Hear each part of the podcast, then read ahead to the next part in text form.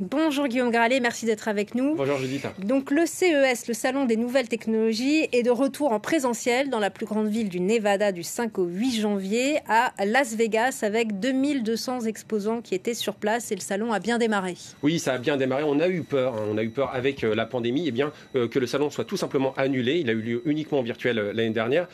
Cette année, on a vu pas mal de grands noms comme Facebook, Google qui n'étaient pas présents, mais on a vu également plus d'une centaine d'entrepreneurs français et c'est ça que je trouve très intéressant, c'est-à-dire que derrière les traits fatigués par le décalage horaire, on voyait des yeux rieurs, des yeux rieurs parce qu'ils disaient eux-mêmes, on peut davantage attirer l'attention sur nous, sur nos projets. C'est le cas par exemple de l'entreprise parisienne Kinetics, qui à partir de, vidéos va reconstituer votre corps en 3D, ou également de Invoxia, euh, Anne-Charlotte euh, Néo, la co-créatrice de cette entreprise, m'expliquait, eh bien, on peut aller davantage en profondeur dans la discussion avec nos interlocuteurs. Et on y vient aussi pour trouver des distributeurs? Oui, des distributeurs, c'est le cas par exemple de Wello. Wello, c'est euh, une entreprise qui a mis au point un vélo euh, de livraison. Ça a été mis au point euh, à La Réunion. Et le co-créateur de Wello m'expliquait, eh bien, je suis très content parce que j'ai rendez-vous avec un des responsables de Walmart. Et rien que pour ce rendez-vous, eh bien, le déplacement valait le coup. Wello qui a présenté un, un vélo capable de transporter jusqu'à 350 kg de marchandises.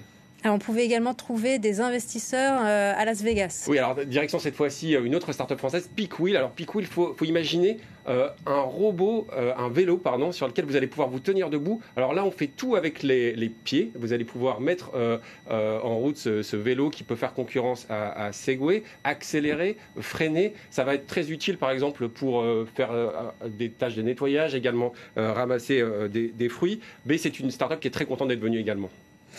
Et pourtant, il y a de plus en plus de capital en France. Oui, on a vu très récemment Payfit devenir une nouvelle licorne. Vous savez, ces startups valorisées plus d'un milliard de dollars, mais encore non cotées en bourse. Mais il faut savoir que, dis, 56% des fonds levés par les licornes en France, eh bien, le lèvent auprès d'investisseurs euh, étrangers. Et, c'est ce que me disait également Nirio. Nirio, c'est une entreprise euh, qui nous vient de Lille et qui, qui, nous a apporté ce robot que j'ai découvert euh, à Las Vegas, que j'ai trouvé très intéressant. Et Nirio dit que c'est très important d'avoir cette visibilité. voilà, je le fais peu euh, marcher, on peut faire une petite. Avant, c'était des robots sur table et là, c'est un robot industriel, c'est ça C'est un robot industriel. Il faut savoir que jusqu'à il y a très peu de temps, pour avoir des robots industriels, c'est des robots qui faisaient jusqu'à 2 mètres de hauteur, qui valaient entre 30 et 40 000 euros. Il y a notamment un fabricant danois qui s'appelle Universal Robot. Ici, vous avez un robot beaucoup plus petit, vous le voyez, il est vendu que 3 à 4 000 euros, mais surtout, il est très intéressant pour les écoles d'ingénieurs, pour les centres de recherche, parce qu'il va permettre, à travers des langages de programmation visuelle comme Blockly, eh bien, d'apprendre à programmer ces petits robots qui vont être utiles également dans des laboratoires pharmaceutiques, par exemple, on peut saisir des, des, produits euh, très euh, fragiles, par exemple. Bon, mais ça, pas, ils ne sont pas capables de prendre des initiatives, euh, ces robots. Non, non, non, non rassurez-vous, c'est encore nos amis, c'est notre vieux débat Judith.